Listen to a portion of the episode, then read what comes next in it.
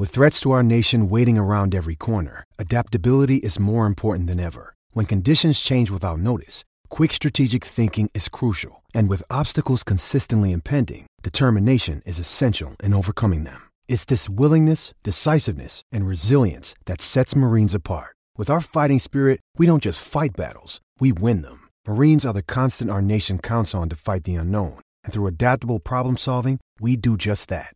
Learn more at marines.com. Judy was boring. Hello. Then Judy discovered ChumbaCasino.com. It's my little escape. Now Judy's the life of the party. Oh, baby, Mama's bringing home the bacon. Whoa, take it easy, Judy. The Chumba life is for everybody. So go to ChumbaCasino.com and play over 100 casino style games. Join today and play for free for your chance to redeem some serious prizes. chumba ChumbaCasino.com. No purchase necessary. Void where prohibited by law. 18 plus terms and conditions apply. See website for details. Hello, it is Ryan, and I was on a flight the other day playing one of my favorite social spin slot games on chumbacasino.com. I looked over the person sitting next to me, and you know what they were doing? They were also playing Chumba Casino. Coincidence? I think not. Everybody's loving having fun with it. Chumba Casino is home to hundreds of casino style games that you can play for free anytime, anywhere even at 30,000 feet. So sign up now at ChumbaCasino.com to claim your free welcome bonus. That's ChumbaCasino.com and live the Chumba life. No purchase necessary. VGW. Void were prohibited by law. See terms and conditions. 18 plus. Judy was boring. Hello. Then Judy discovered ChumbaCasino.com. It's my little escape. Now Judy's the life of the party. Oh, baby, Mama's bringing home the bacon. Whoa, take it easy, Judy. The Chumba life is for everybody. So go to ChumbaCasino.com and play over 100 casino style games. Join today and play for free for your chance to redeem some serious prizes. ChumbaCasino.com. No purchase necessary. Void where prohibited by law. 18 plus terms and conditions apply. See website for details.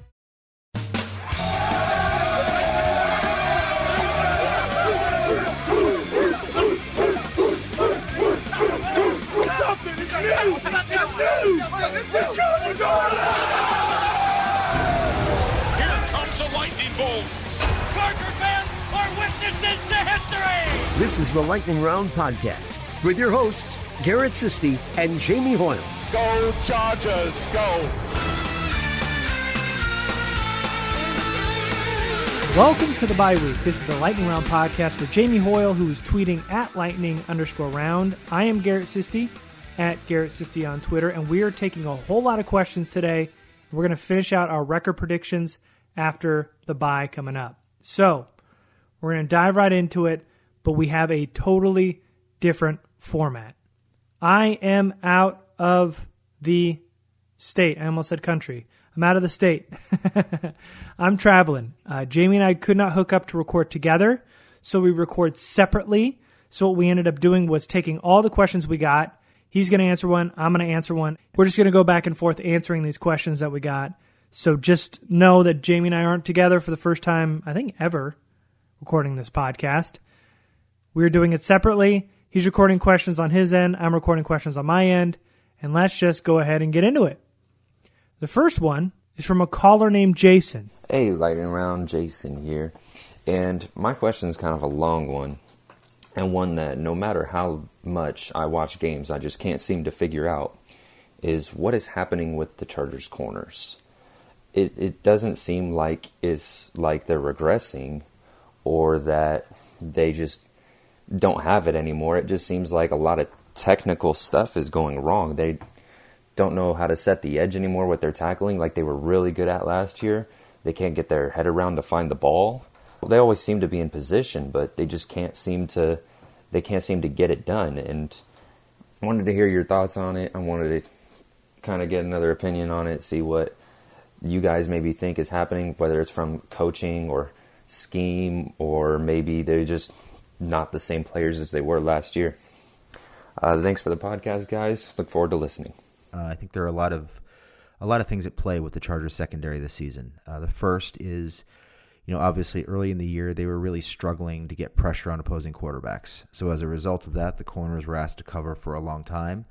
And as we know, the longer a corner has to cover, the harder it becomes for him to do his job. So there were a lot of guys getting hung out to dry, being asked to cover for four, five, six, seven seconds, and that's just a very difficult task with NFL wide receivers. I also think there are some issues with Gus's scheme. Early in the year, I think they were backing off quite a bit, giving big cushions, and not just giving big cushions, but expanding those cushions as the wide receivers got into their routes. So, for example, against Kansas City and against the Rams, uh, we saw them, you know, giving eight to ten yard cushions and then backing off on top of that because they were worried about getting beat deep because they don't have the fastest group of corners. So that was giving the opposing wide receivers a lot of room to operate underneath, and it was creating a lot of opportunities for them to make plays in that five to ten yard range where the corners are backing off and essentially content to allow these guys to make catches in front of them because they're trusting their ability to come up and make a tackle.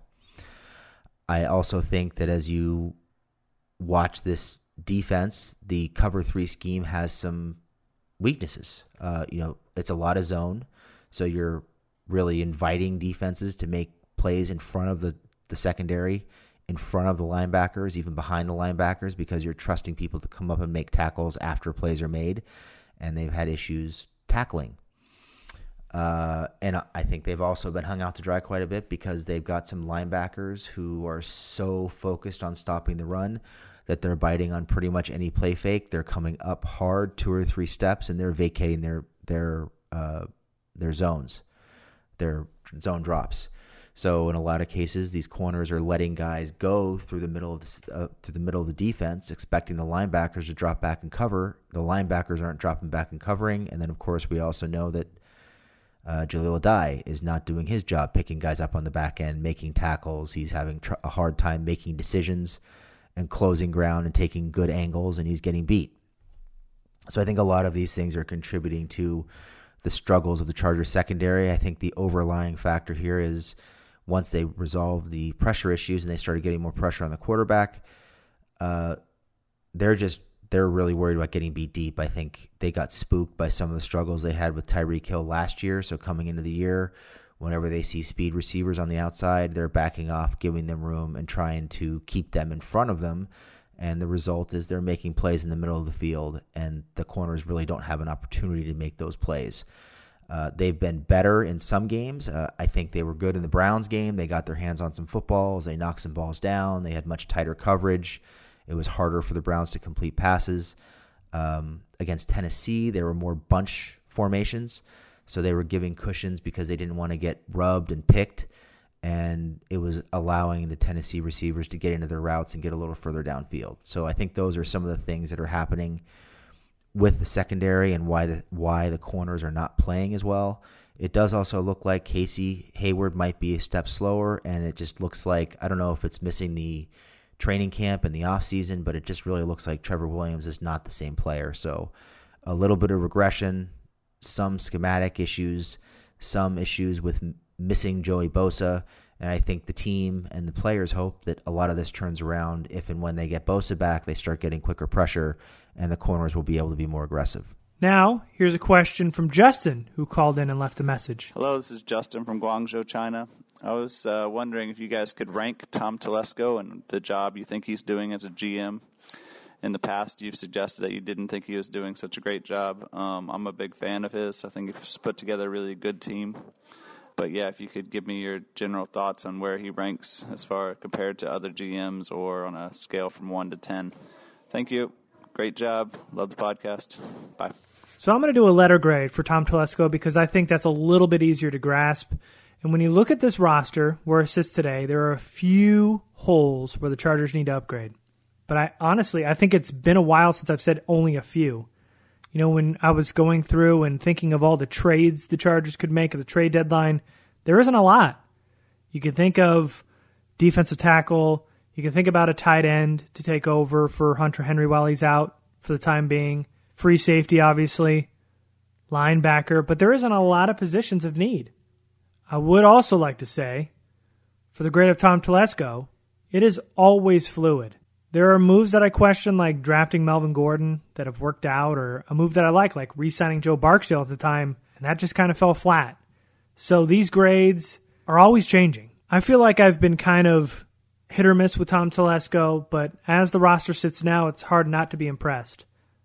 Drafts have been good for the most part, except for those third round picks. There's been some real hits, some real misses. There aren't any backbreaking contracts, that have kind of hamstrung this team, which I think is very impressive. You can count Travis Benjamin, but I don't. That's not really backbreaking. And listen, Telesco always gets guys a fair deal, and he almost never overpays. And he's always good for a late in free agency gem like Mike Pouncey this offseason. He always gets one of those. So with all that said, I think with Tom Telesco, I would give him a BB plus, only because I think he holds on to guys a little bit too long, like Travis Benjamin, Joe Barksdale, maybe even Mebane, guys you could probably have cut already. Don't kind of wasting away on the roster a little bit. And I also really don't like his don't give a shit attitude about safeties and run stuffing defensive tackles. That irks me because they continue to be a problem. So I think that keeps him out of being an A, but BB plus could fight for an A minus really. But I'm gonna give him. I won't flip flop. I'll give you one B plus. He's done a real nice job as a GM. This roster is impressive, and it's you know if not a piece or two away from making a real deep run in the playoffs.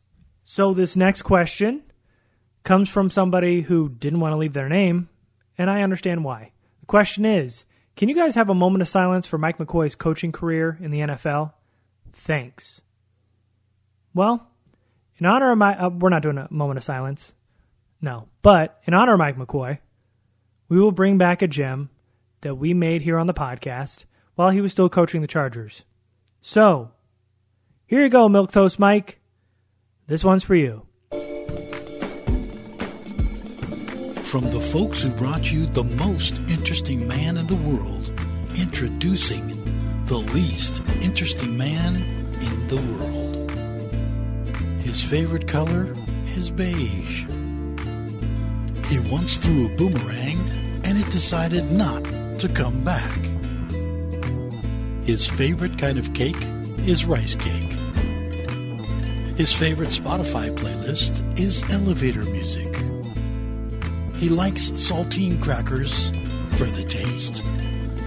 San Diego Chargers head coach Mike McCoy is the least interesting man in the world. The Chargers aren't always down 30 to 3 going into halftime, but when they are, he kicks field goals. We'll do what's best for the football team moving forward. The next question is from Oscar from Costa Rica. He says, I know it's not usually Tom Telesco's way to do business, but do you see the Chargers making a trade? Now, while you're listening to this podcast, this is the official trade deadline. You might be listening to it after the trade deadline, but we recorded it earlier than that. So, I will say and predict Telesco does not make a move. They're pretty strapped for cash. They have a little over $2.5 million.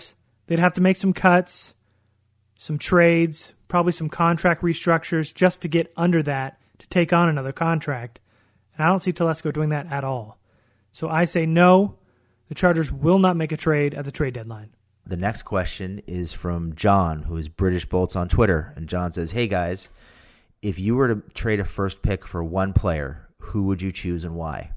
So that's a good question. Um, I think if I was looking for one player who I know is out there who would make sense and fill a need for the Chargers at this point, you know, going back to the conversation about the corners, I think the one guy who I know is worth a first round pick, who you're going to have under contract for a couple of years, assuming they could fit him under the cap and in a perfect world, everything worked out financially, I think that would be Patrick Peterson of the Arizona Cardinals.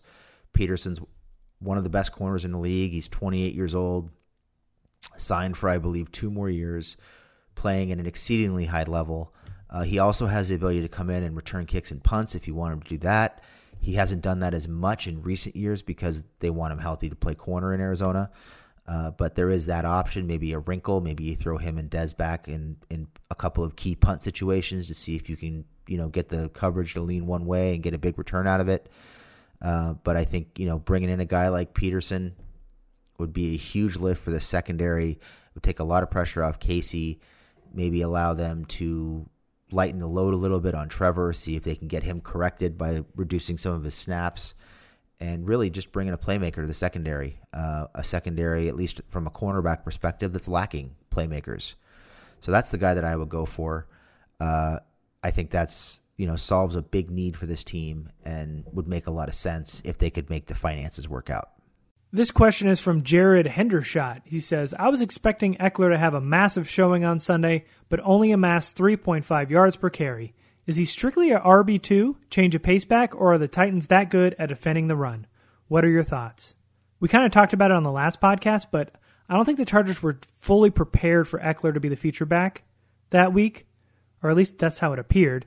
Wiz had done a really nice job with Gordon running motion, keeping those opposing defenders honest. They also created some creative opportunities for Gordon to get the ball through the air.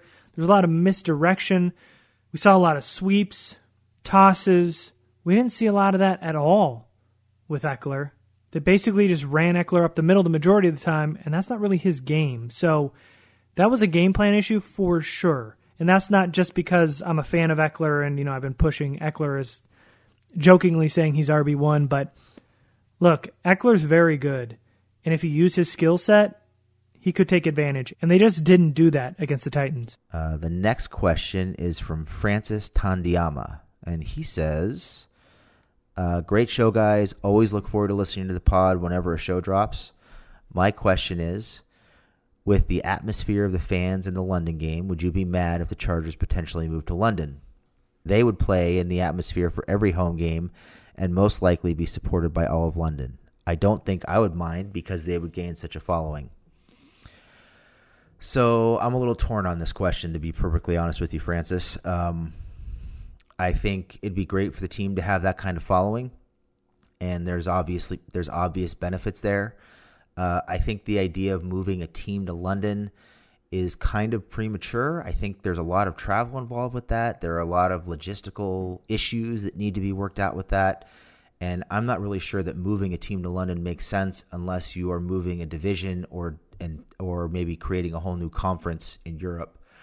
Uh, so that you can consistently play games in Europe and you're not having to travel back and forth from London to the States on a weekly basis. I just think, you know, in terms of the players' bodies and traveling and jet lag and the logistics and the expense, I'm just not sure it makes sense.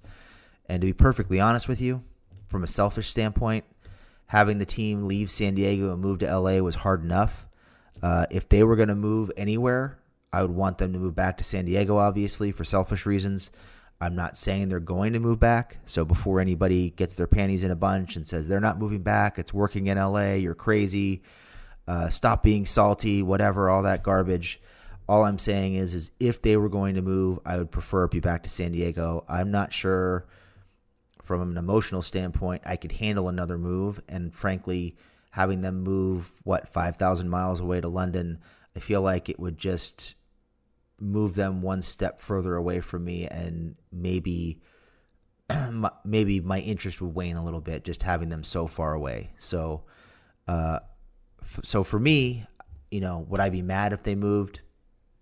Probably. I don't think i'd like it too much i understand the the benefits of having a larger fan base and having some rabid fans I'm just not a fan of football in Europe. I know the NFL is trying to push that. I think it works on a novelty basis. I'm just not sure it works if you have one team out there who has to travel back and forth between Europe and the States on a regular basis. And obviously, I just don't want them moving again. It was a lot to go through the first time, and I'm kind of just starting to get back to normal with them, and I just don't want to deal with another move. So, no, not for me. No move for me. I will pass. Thank you very much for the question, though. This is from Vincent. He says, incredibly premature, but as of right now, at this point in the season, who would be your pick for Chargers overall offensive and defensive MVP, most improved player, and most disappointing? For offensive MVP, I think it's easy. It's Philip Rivers. Melvin Gordon is definitely in the conversation, but this offense is nowhere near what it is right now without El Capitan, number 17. So Philip Rivers, offensive MVP, and to be quite honest, he should be in the conversation for MVP of the NFL. For defensive MVP, this one's a little bit tougher, but I might have to say Derwin James. He's been a little quiet the last two weeks, but he has just shown out. He's played as one of the better safeties in the league. He's been very good, and I think he's been a very, very bright spot on that defense. Adrian Phillips deserves some love. Melvin Gordon has done enough to create some pressure. I think he's getting a bad rap right now. But I'm going to go with Derwin James. Overall MVP, Got to be Philip Rivers. Easy. Uh, most improved. The most improved player on this roster is Adrian Phillips. Last year, he did fine as a dime linebacker. He deserved to be re signed. This year, I don't know how you take him off the field. He deserves that spot. He's earned it. He's been very good the last few weeks. And pretty good throughout the season. He's been really good on special teams throughout the whole year, too. Most disappointing, I guess you could say Casey Hayward, but I don't think he's been he's been disappointing, but not as disappointing to me as Trevor Williams. I think Casey Hayward has still made some plays, but Trevor Williams has been a very disappointing player this year. You know, they're one of the better CB duos in the league, and here they are. They're not near that right now. So I guess you could say Hayward, Trevor Williams, most disappointing. But I also have to say another guy I'll throw in there, Chris Landrum. Where has he been? He was supposed to be Chris McCain. Chris McCain went silent through the last half of the season, but at least he had five sacks through the first half. Unless Chris Landrum's going to do the opposite and get collect five sacks here after the bye, but he's been really disappointing. And he deserves to get his snaps cut. And I had real high hopes for Isaac Rochell too at defensive end. He looked good in preseason. Can't say I'm thoroughly disappointed like I am with Chris Landrum and Trevor Williams, but I'll say Trevor Williams is the most disappointing so far this year. Next question is from Alfred. And Alfred says, Hey guys, I've asked this question a couple years back, but I don't think it's as easy to answer now with how balanced the team looks. So, two minutes left in a game, 75 yards to score with two timeouts, and a touchdown wins it.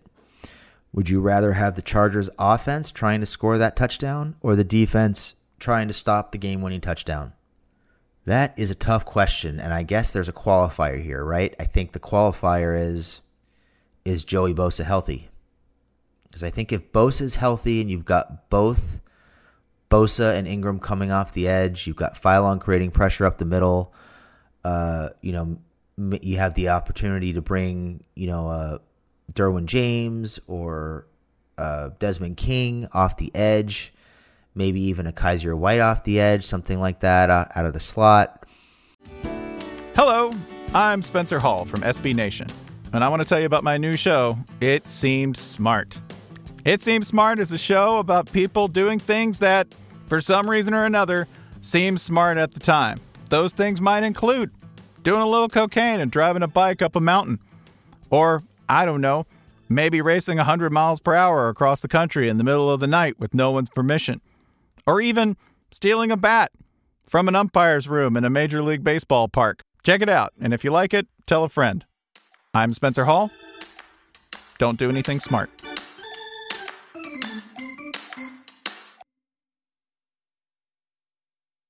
I think there are a number of ways to create pressure, speed things up, maybe force a turnover.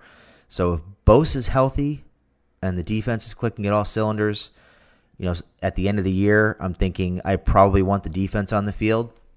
But right now, based on the way the defense is playing right now, and based on the way Rivers is playing and the number of weapons they have, especially if Melvin Gordon is healthy, I would think I'd want the ball in Rivers' hands with two timeouts. Uh, granted, it's been a while, quite a while, since we've seen Rivers lead, you know, a clutch fourth quarter game winning touchdown. Uh, he's had a couple opportunities last year in particular. You know, I'm thinking of the Patriots game. I'm thinking of the Jacksonville game. Uh, some opportunities to bring the team back, and he's come up short. He's turned the ball over in some situations.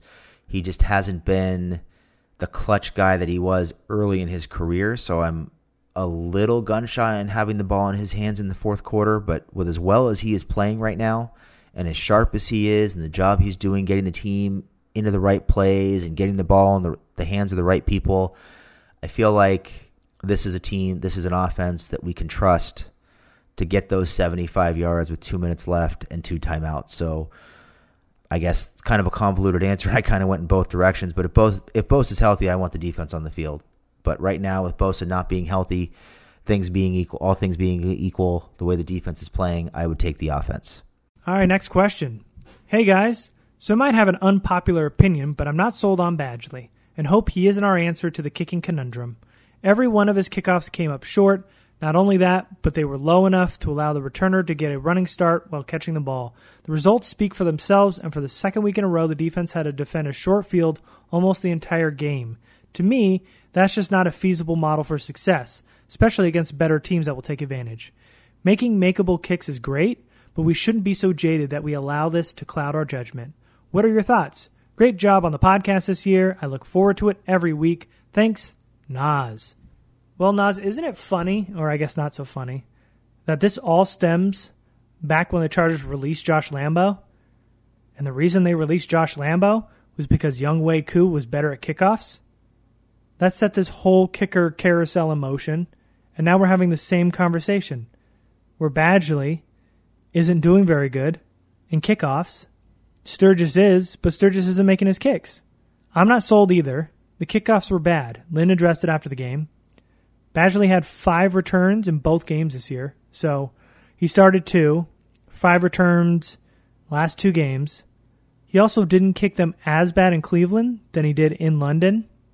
And I know a lot of people were speculating that might have been a game plan thing, but that's not what Lynn indicated after the game. And you basically have a choice to make.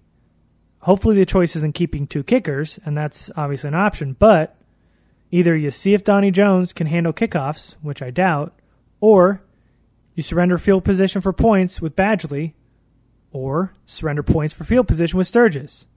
I'm not entirely sold on Badgley only because of the kickoffs. Obviously, he's been perfect so far, but I'm still willing to give him a couple weeks before saying, hey, what are we doing about this kickoff situation? Because also, the punt and kick return teams weren't very good the last few weeks either for Badgley, so that doesn't help either. Next question is from Mike in Australia.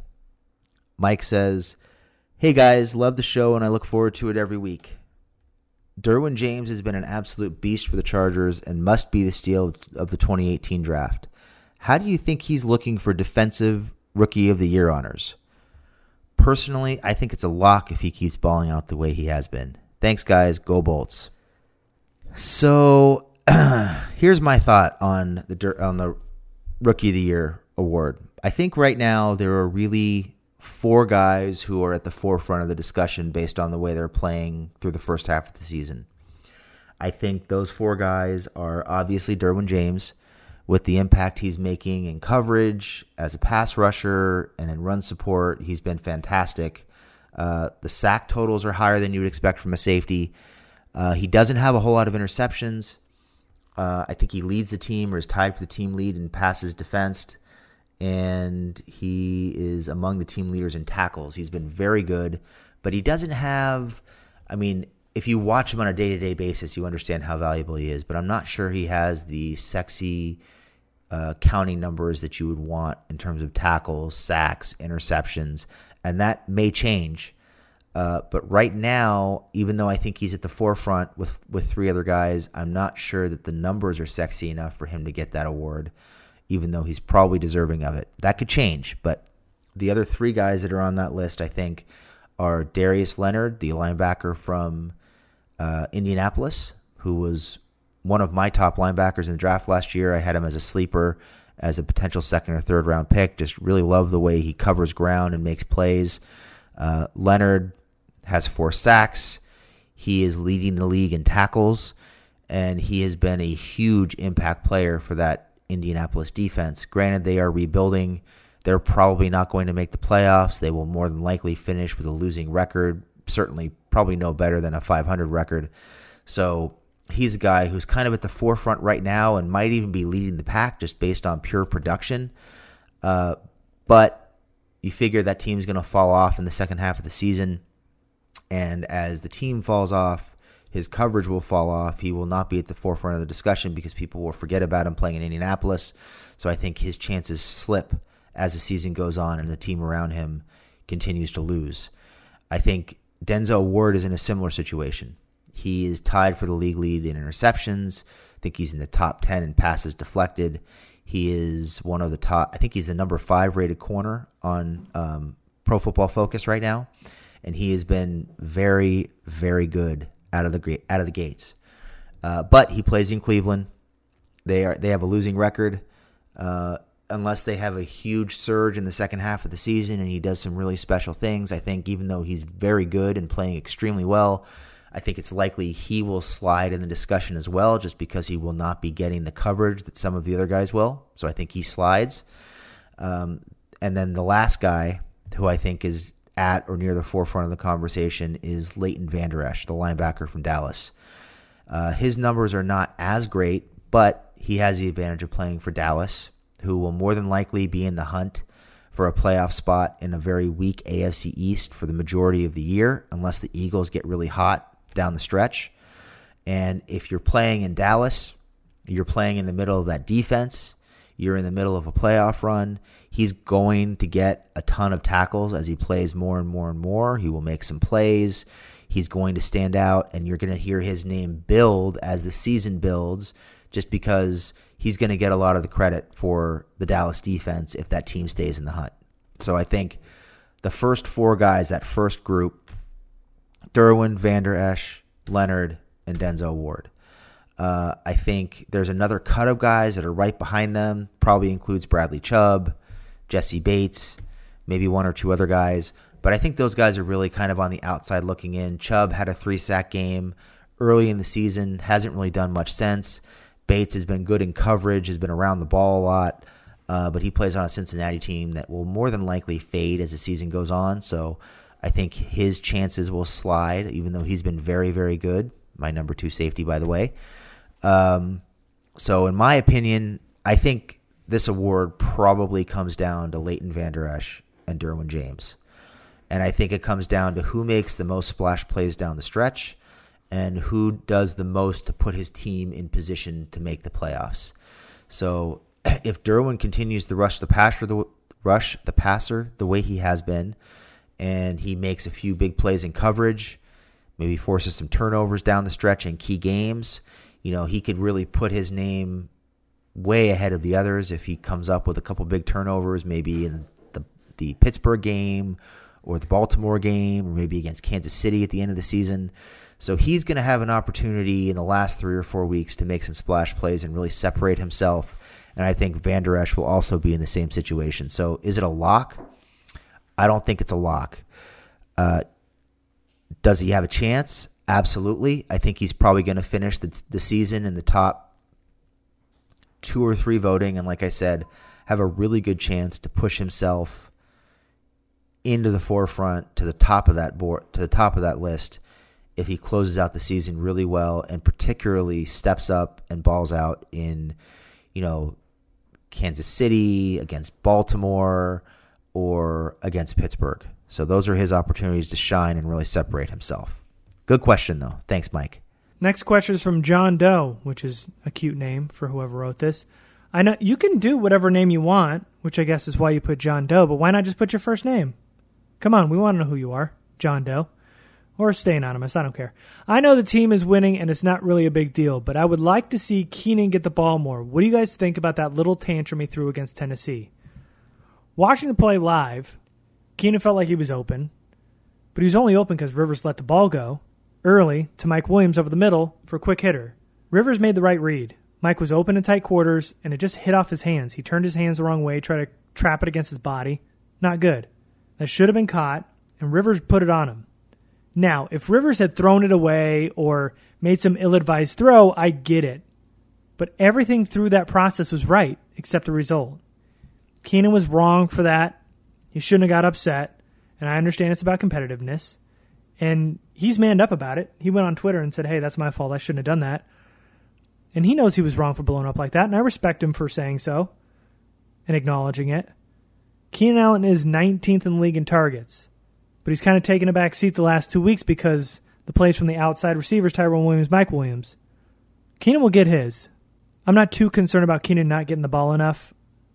I have an inkling that John Doe, you own Keenan on your fantasy team, and you're probably playing PPR. Want to get him some more targets, but he'll get his. The next question is from Ben Brown. And Ben says, How would you guys grade Anthony Lynn a year and a half in? The Chargers are now 14 and 5 through, through their last 19 games, and those post-game speeches from the from the Chargers Twitter get me ready to run through a wall. But it seems the Chargers are just a few tweaks away from dominance and can't quite get over that hump. What changes do you think Lynn could should make to get this team to play at an elite level? So the first part of that question is how would you grade him a year and a half in? So if you're looking strictly at record wise results, hard numbers, I think you know he's 14 and 5 over his last 19. I believe he is 14 and 9 overall, just off the top of my head. 23 games in. Yep, 14 and 9. So, you know, he's over 500, pretty respectably over 500. And they've been on a real tear for the most part since, you know, about the middle of last season. So he's got them playing pretty well. I think from a record standpoint, you'd probably give him a solid B, you know, maybe a B minus with the 0 4 start last year. Uh, but I think if you look at some of the things that you need a, an elite coach to do, some of the things that a coach needs to do to put his team in position from a game management, clock management kind of perspective, I think there are still some shortcomings there. Uh, I think the clock management is a big issue. You know, we've seen him struggle to call timeouts, like in the Tennessee game. They really should have started using their timeouts earlier when it became clear that Tennessee was probably going to score instead of just bleeding the clock, letting Tennessee bleed the clock out and leave no time. Uh, I thought they also wasted two timeouts at the end of the first half against T- Kansas City when they or against Tennessee, excuse me, when they had a chance to possibly go down and kick a field goal before halftime. Uh, we've we've also seen other instances of him really struggling to manage the clock at the end of games and at the end of halves. So I think his clock management's probably you know a C C minus somewhere in that range. You maybe even give him a D in some in some instances. game management, you know, in game decision making. I think there are some weaknesses there. I you know I think he's really inconsistent with when he's going to go for it and when he's not going to go for it. There are some games where it seems like he's you know trying to make a point early in the game and he's gung ho and he feels like he's got to win the game and he's he's taking shot chances on fourth down and then later in that game, when they really need a fourth down conversion, he's punting it from the 35 yard line. So he's so up and down and so inconsistent with those play calls that, or with those decisions, that I think he that's another low grade, probably in that C minus D range as well, if not even a little lower. Uh, but one thing that I do like that he does, and I'll go back to a positive here, is I think he and his coaching staff, for the most part, there are some exceptions where it's not the case, but for the most part, they've done a good job of putting their players in a position to succeed. Um, you know, this year they're taking more advantage of Tyrell Williams deep. They've done a good job of they've done a good job of getting Melvin Gordon involved in the passing game over the last year, year and a half, particularly in the middle of the field against linebackers, which is a tough matchup for any linebacker. Uh, you know, on defense they're trying to keep Derwin in the box. They've really done a good job of bringing Darius Philon along and finding ways to get him involved in the pass rush, whether it's from the inside or or as a five technique. Um, you know, they they bring in Feeney and they move him to left guard. They put him in a position to succeed. I think. I think there are a lot of examples of guys that they have. They're bringing guys in with a specific plan for them, and putting them in a in a position to succeed with how they're using them. And I think that's those are those are good things. So overall, if I'm grading him, I think you know even with the four, the 14 and 9 record to start his career, I think there are some things that still need to be worked on. There are still some things that are some slight red flags. So I'm going to give him I want to give him a good grade, but I'm going to give him a C right now. Um, I'll give him a strong C because I think that there are some things he's doing really well, and there are things that he's not doing as well that that that kind of not necessarily cancel those things out, but make them a little bit less impressive. Uh, in terms of what changes do I think should need to be made to get this team to play at an elite level this year? Uh, I think there are a few, and I think a lot of them are personnel type changes on the defensive side of the football in particular. Uh, first of all, they've got Jaleel Addae playing in a position that he is not suited for. Uh, I think we all knew that going into the season. There was kind of a, uh, I guess we'll call it a cautious optimism, for lack of a better word, that maybe he'll figure it out and be a good free safety. But Jaleel Addae is not an NFL free safety. He's kind of an average strong safety, and they've got him out there on an island in the middle of the field, and he's just terrible. And I think they need to hold him accountable.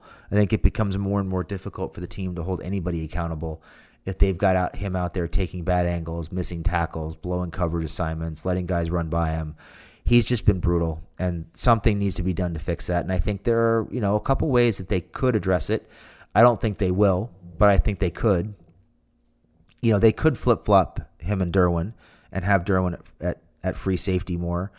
I don't like that idea. I think Derwin is so much better in the box, just in general, and so much better in the box than Addae that I just want him closer to line of scrimmage where he can be more involved in the game. Um, but that is an option. The other option would be to figure out some sort of rotation with uh, Rayshawn Jenkins and Adrian Phillips, uh, both of whom have played pretty well in recent weeks and are deserving of more snaps. You could kind of rotate those guys back there depending on whether you're in your base defense and your sub package. You know, some it might look a little bit something like, um, for example, Adrian at free safety in the base defense, and then when you're in nickel and dime, you walk him down into the box and you bring Jenkins in for free safety something along those lines. But they need to hold Jaleel Addae accountable. I think the other thing that, that they need to do is they need to figure out a more clearly defined role for Uchenna Nwosu. Obviously, second round pick. You'd like to think he's going to make a big impact. He's hardly been on the field at all outside of special teams this year. I think he played four snaps total in Tennessee, which is kind of shocking in a game where they needed some pass rush and they needed to, you know, kind of speed Mariota up, and he still couldn't get on the field. Uh, it'd be nice if they could figure out a way to use him to get after the quarterback, whether it's with his hand in the dirt or standing up, uh, and get him, you know, 15 to 20 snaps, moving him around, giving him a chance to make some plays. They need to get him on the field. Uh, I think another adjustment, somebody else that needs to be held accountable, is Kyle Emanuel. He's been pretty good against the run this year, but they've got him on the field way too much, and teams are picking on him in the again as a as, in coverage. Um, and I think that's something that we will see more of. You know, Tennessee didn't really do a lot of it. Uh, we didn't see the Raiders really do any of it. But as we get more and more into the, the back half of the season, you know, you can bet the Steelers are going to take advantage of it. I would expect the Seahawks to try to take advantage of it. They seem to have a really good feel for the Chargers' coverages and how to attack it. That's kind of concerning. Uh, you know, I would think uh, Kansas City obviously understands how to attack it, playing the Chargers as frequently as they do. So that's something that also needs to get adjusted. And I think they need to take a look at Trevor Williams. I think um, he's not played very well. He's looked kind of indecisive and slow. Uh, as confident as he was last year, he just doesn't seem to have that same confidence. You know, I don't know if he, you know, took it easy this pre this off season or if it was the preseason injury that hurt or whatever the case may be, but he's just not the same guy. So they need to get another athlete on the field. They need to get some length on the field, some speed, and they've been doing it. But I think you know you might see more of Michael Davis in the second half of the season. So those are some adjustments to look out for. I think they also need to have a focus on uh, red zone scoring, scoring touchdowns. That is in the red zone. Uh, they're going to have to make a decision on the kicker. Um, and I also think they need to be better on third down. I think as they get start playing teams like Cincinnati and Baltimore and Pittsburgh and Seattle and Kansas City, converting on third down is going to be paramount because I think they're going to have a harder time converting some of these 20 plus yard splash plays that they've been getting against the Browns and the Raiders and the Titans of the world. So they're going to need to be more consistent and move the ball more more methodically and convert third downs, which is something they've not done well. And from a red zone perspective, I think they need to do a better job of getting the ball in the hands of their best playmakers. You know, we've seen them scheme plays for Antonio Gates, who is probably the fifth or sixth best, best option on this team right now. We've seen them scheme plays in the red zone for Virgil Green, which has not worked. Uh, find ways to get the ball to Keenan in the red zone. Find ways to get the ball to Ekeler in the red zone. They've done a good job of getting the ball to Gordon I'd like to see a little bit more of Tyrell, maybe some jump balls with Tyrell and Mike in the back of the end zone in the red zone, just to mix things up. They're a little predictable, and it seems like they don't really know what they want their identity be in the re- identity to be in the red zone. So I'd like to see them work on that. So that's an idea of some adjustments they can make in the second half to take this team to the next level. This question is from Eli. Hey guys, love the show. My question is, do you think the Chargers will be able to re-sign Joey Bosa? The first contract was a disaster. I'm nervous that he might want to go leave and play wherever his brother gets drafted. What are your thoughts? Well, I'm not concerned about the second part. Nick Bosa is going to get drafted by a bad team. He's a top five pick, Ed Oliver's probably one, but he'll definitely make a case. And I doubt Joey wants to go to the, you know, Browns or whatever terrible team is up there, Colts. I don't see that happening. But I think your concern about the Chargers re-signing Bosa is true because I believe it too. The team really fucked him over in his rookie contract. I wonder if that has lingering effects. I think about that a lot. I mean, Joey Bosa's family got involved. It was a mess. And the same team employees will be working with him on his new contract too. So it's not like you got new guys in the house, new faces to work on that new contract. You got to think that feelings will come back up. But I'm sure Joey and his agency know it's a business. The Chargers will have the opportunity. I think with how this team is going and the fact that he's been able to see the success with Ingram on the other side, team is probably favored to re-sign him at this point. And you know, Tom Telesco is going to get him a fair deal. Joey Bosa is going to get a fair deal from Tom. He always gives it to him. But the question is, will Joey try to break the bank? I'm not sure Telesco breaks if Joey wants it all, you know? If I'm GM, I'm giving Joey whatever he wants, to be honest with you. Well, obviously not anything, but Joey Bosa is a guy you got to keep. I think Tom Telesco will be aggressive, but I do wonder if there are lingering effects from that rookie contract debacle. And the next question is from Luke. And Luke says, It seems to me the snap count for the linebacker group outside of Denzel Perryman is pretty interesting. Why do you think the team continues to limit Nwosu, who had four snaps last game? And what do you think, what do you make of the other linebacker snap counts compared to how they have been playing? Thanks. Love the show, Luke. Um, so the, this linebacker snap count, I think, has really been out of necessity. Uh, they've had they've had Jatavis Brown on the field with with Denzel Perryman and Kyle Emanuel quite a bit in base defense when Brown has been healthy. Uh, we've seen that start to shift a little bit. I don't think Brown is playing all that well. He's not that great against the run, and he's had his issues against the pass. And we've seen, in some instances, we've seen Adrian Phillips walk down into the box and play that will role, both in the base defense and the nickel linebacker role. And frankly, I really think if you're looking at who's playing the best over the last three or four weeks, I think you could make a very strong argument that Adrian Phillips is the best linebacker on this team right now. So, and that that include that includes Denzel Perryman, and I think we've even seen in some cases, especially against Tennessee, there have been instances where they've had Adrian Phillips playing the mic. So they're getting him on the field, they're getting him more snaps, they're getting him closer to the line of scrimmage, and he's making more plays. And that has really benefited the defense. I think from a Nwosu standpoint, you know, I'm not sure what's going on there. Uh, if I had a guess, I would say they're not comfortable with the way he sets the edge against the run, even though I thought he looked surprisingly good doing that in the preseason. It just seems like they are way more comfortable with Kyle Emanuel, and they are perfectly fine letting Emanuel get picked on in coverage if it means having him set the edge for a couple of, you know, for a handful of runs every game. So it just seems like they're not comfortable with Nwosu. They either don't trust him in coverage, they don't trust him uh, to set the edge, or both, because he's just not seeing the field. He's seen the field on you know a handful of third downs where he's been able to apply some pressure. But I would hope that his role will expand one way or another in the second half of the season to help them get after the quarterback a little bit more, particularly if Joey Bosa doesn't make his way back as as quickly as they think he will. And I think you know, hopefully we'll have some changes with the linebacker snap count coming up because hopefully Kyzir White will be ready to go after the bye week or soon thereafter. And if that happens, you know, we could see a lot more um, nickel packages and dime packages with White and Phillips out there together, uh, just because they're both so good in coverage. And I think White is going to get better and better against the run as they go. So that's my thought on the linebacker group. And again, thank you for the question, Luke. This question is from Preston Walker. He says, and it's a long one. So I've been thinking about this idea ever since the Chargers moved to LA. I was born and raised in San Diego watching the Chargers. Same here. It wasn't really that they moved or where they moved that irritated me, it was what they were called. Los Angeles and San Diego have had a number of sports rivalries, and there's generally some animosity between the fans. It was a slap in the face to every San Diego fan.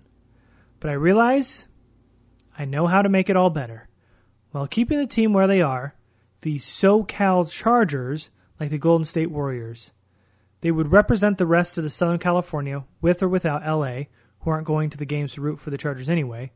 Charger fans would love it compared to LA. San Diego residents who have tickets would still drive to Carson. LA doesn't care now and won't care after the name change. As the top end Chargers gurus in the universe, what do you think? Go Bolts, Preston Walker. Top end Chargers gurus. Awesome.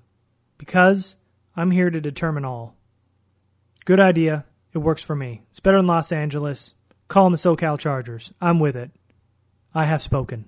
And the last question here is from Daniel Glenn. And Daniel says The past few games are a very different story of Cleveland, Tennessee, San Francisco make some very reasonable catches, exploit our blown coverages, take advantage of the great field position we give them consistently on a special teams on special teams.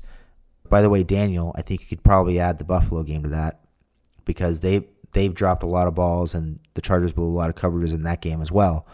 Anyway, the rest of his question is to put it quite simply, how good is this team? Will they be able to compete, win against good teams that will take advantage of those little mistakes? Or will they disappoint if they have to go through Kansas City or New England should they make the playoffs? Or should we just be happy they're winning the games they're supposed to win? First of all, like we talked about on the last podcast, I think it's encouraging that they're winning the games they're supposed to win because in a lot of t- in a lot of cases they're doing the little things they need to win for the most part and if they do those against the teams they're supposed to beat, hopefully the thought process is those things carry over against the better teams as well. So taking care of business when you're supposed to take care of business is a good thing, and it's something that you can hopefully build on. Uh, in terms of how good is this team, I think that's a fair question. We talked about it on the podcast last week. I think they really the Chargers really have not had that like chest thumping, we have arrived kind of win. I think you could make an argument is Tennessee or Cleveland their best win? I think Cleveland was their most impressive win in terms of the way they tore them apart and just killed them in the second half. I think Tennessee is probably the best team they've defeated so far in terms of being a fringe playoff contender. Uh, but again, no real, you know, chest thumping, you know, this we've arrived, this is the one, this is how we know kind of win. So I think it's fair to ask how good they are and will they hold up in the playoffs. I think we're going to learn a lot about them in the next few weeks. You know, we're going to get into record predictions here in a minute, but you know they've got Seattle right out of the bye. A couple weeks later, they've got Pittsburgh, Cincinnati, Kansas City, and Baltimore all stacked up one after another. So I think we're going to get a really good feel here uh, in pretty short order for how good this team is and how they're going to hold up against good football teams. So I don't. I think it's a to be determined. I think they are a talented team. I think they're playing pretty well for the most part right now. And I think they are a good football team. Are they great? I don't know yet. I'd like to say they are, but I'd like to see some more too because I think they do have some things they need to clean up. And I think things are going to get much more difficult in the second half. So we'll see how they hold up. That does it for the questions. We are going to now do record predictions. And for the record predictions, I will start Jamie will follow me. And as you listen to these, and if you're a fan of Score More and you listen to the Score More podcast, doing predictions week by week and not projecting it out is a lot easier. And that's why I'm undefeated so far. So these are probably going to be different for the Score More podcast. So save your energy. Don't tell me about how I predicted it different on the Lightning Round podcast. It's because I'm projecting out. So here we go, week nine. They travel to Seattle it's after the bye. Tough place to play. Chargers are rested, but for some reason, I can't think they win this game. I just don't think they pull it out. I think they lose week nine against Seattle. Seattle isn't the team they were. Their defense is nowhere near the Legion of Boom, and I understand that. But being on the road in Seattle, in that stadium, with a quarterback like Russell Wilson, who I think could make a p- couple more plays than Marcus Mariota did, I say Seattle takes advantage. They win that game. Week 10, they play at Oakland against the Raiders. That's a win. I got the Chargers winning that game, and I think that's obvious. Week 11, they travel back home, and they are playing the Denver Broncos. For week 11, I've got them winning against Denver. We're still trying to offload players, quarterback questions, they almost started Chad Kelly. There's a lot going on there. Chargers win that game. Then they face Arizona, which is a very bad team now, and I think they win that game too. So they've won three in a row. And if you look at the schedule, if the Chargers can get past Seattle here, there's a chance for them to be nine and two before traveling to Pittsburgh to play that game, which might have some playoff implications. But if they can get past Seattle, getting Oakland, Denver, Arizona, kind of ramping up to play the Steelers might be good for them. But in my scenario here, I got them losing to the Seahawks. So lose week nine, win against the Raiders, win against the Broncos, win against Arizona. Then they travel to Pittsburgh. And again, I think with that environment in Pittsburgh, I think it's going to give the Chargers trouble. I think they lose this game, week 13 at Pittsburgh. Week 14, they play Cincinnati Bengals, who are a more improved team, better than most people thought they would be this year. But I still think the Chargers win that game. Then for week 15, they are at Kansas City on Thursday night. It's all about the environment so far in these predictions. They can't get out of Seattle. They can't get out of Pittsburgh. They're going to have a hard time against Kansas City with Mahomes rolling towards the end of the year. And this game's probably going to be for the division. I think Andy Reid and the Chiefs will be ready for the Chargers, and they lose that game on Thursday night. Then week 16 against Baltimore in prime time, which they flex now. This is a very interesting matchup. I think this is going to be really tough for the Chargers to pull this one out. The Ravens defense is really good. Their offense isn't great, but this is a swing game. This could go either way. I got the Chargers losing against Baltimore. And then their finale in week 17 at Denver, they win. Chargers finish 10 and 6, probably good enough for a playoff spot. They finish 5 and 4 after the bye. Not great, some tough matchups, but these games can go either way. So let's hear Jamie's predictions. So, talking about the second half record predictions, you know, when we did our record predictions before the season started, I had the Chargers going 11 and 5, and I don't have my list in front of me, so I don't remember exactly who I had them losing to. Um, but I think, if I'm not mistaken, I probably had them 5 and 2 at the bye. That's my guess. Whether or not they beat the teams I thought they'd beat, I'm not entirely sure, but I think I probably had them somewhere in that five and five and two, six and one area, just because of the schedule they had to start the season. Uh, and I think they get a big test out of the gate. You know, they go into Seattle. Seattle has the number one pass defense. They have one of the best rushing offenses in the league, and they have that fantastic home field advantage with the 12th man where they are loud, and they are loud all game long and they really make things difficult on the opposing offense. And, you know, we have at times seen the Chargers struggle to get plays in on time. They've had some issues with false starts and pre snap penalties uh, when dealing with a lot of noise. Uh, luckily, they have a lot of practice with the, the silent snap count, being that they basically play on the road every week when they're supposed to be at home. So I think it's going to be a challenge for them. I can't remember if I had them beating Seattle or not. I just I have a feeling they're going to have a hard time with the crowd noise. I really do. I think it's going to be loud. It's going to be uncomfortable. Uh, they're going to have some issues getting play calls in. I think they're going to struggle with flow, and they're going to have some false starts, some delay of games. I think it's just going to be a very difficult environment. I think it'll be close. I think that pass defense gives them some problems, and I think the Chargers probably lose in Seattle. It's probably close. It's probably a low scoring game. I think it could wind up playing out a lot like the Tennessee game did.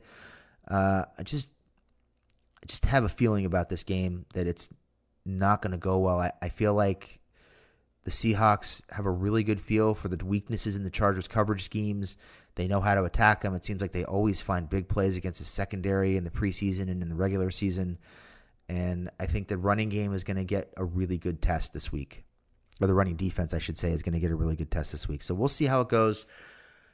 I think it'll be a good game. I think it'll be tight. Uh, moving on, I think they beat Oakland. Not really concerned about that. I think they beat Denver. Might be kind of relatively low scoring, but I think it'll be a good game and from a Chargers perspective, and I think they will win. Obviously, have them beating Arizona. Don't think there's much of a threat there.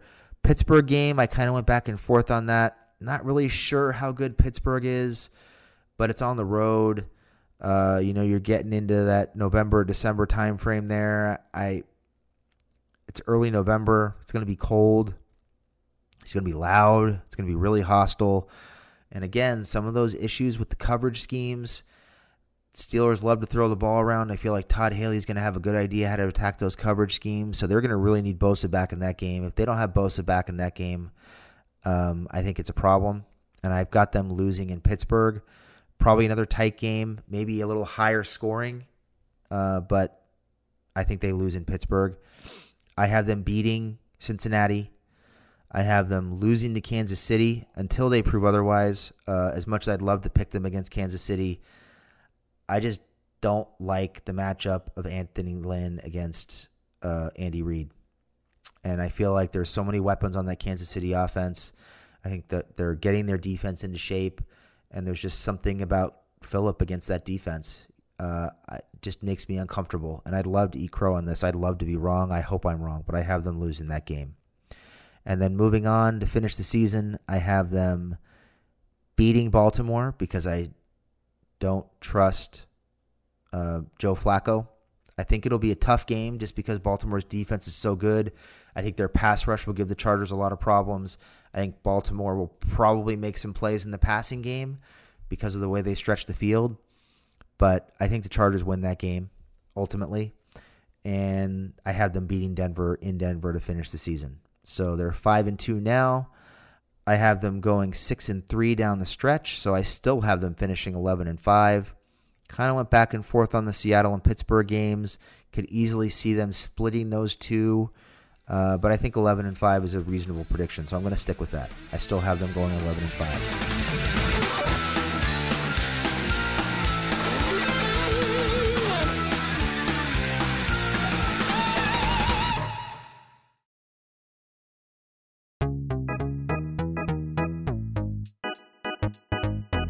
Hey, I'm Anil Dash, and I'm the host of a new show called Function from the Vox Media Podcast Network and Glitch. This season, we're talking with experts about why our voting machines are so bad and how that might hurt our elections. We'll also talk with an animator to find out how popular dances from the real world end up in video games. And we're going to tackle the biggest question in tech why do so many celebrities use screenshots from that Apple Notes app to make their public apologies when they screw up? You can find new episodes of Function every Monday on Apple Podcasts, Stitcher, or wherever you listen to podcasts. And thanks to Microsoft Azure for sponsoring Function.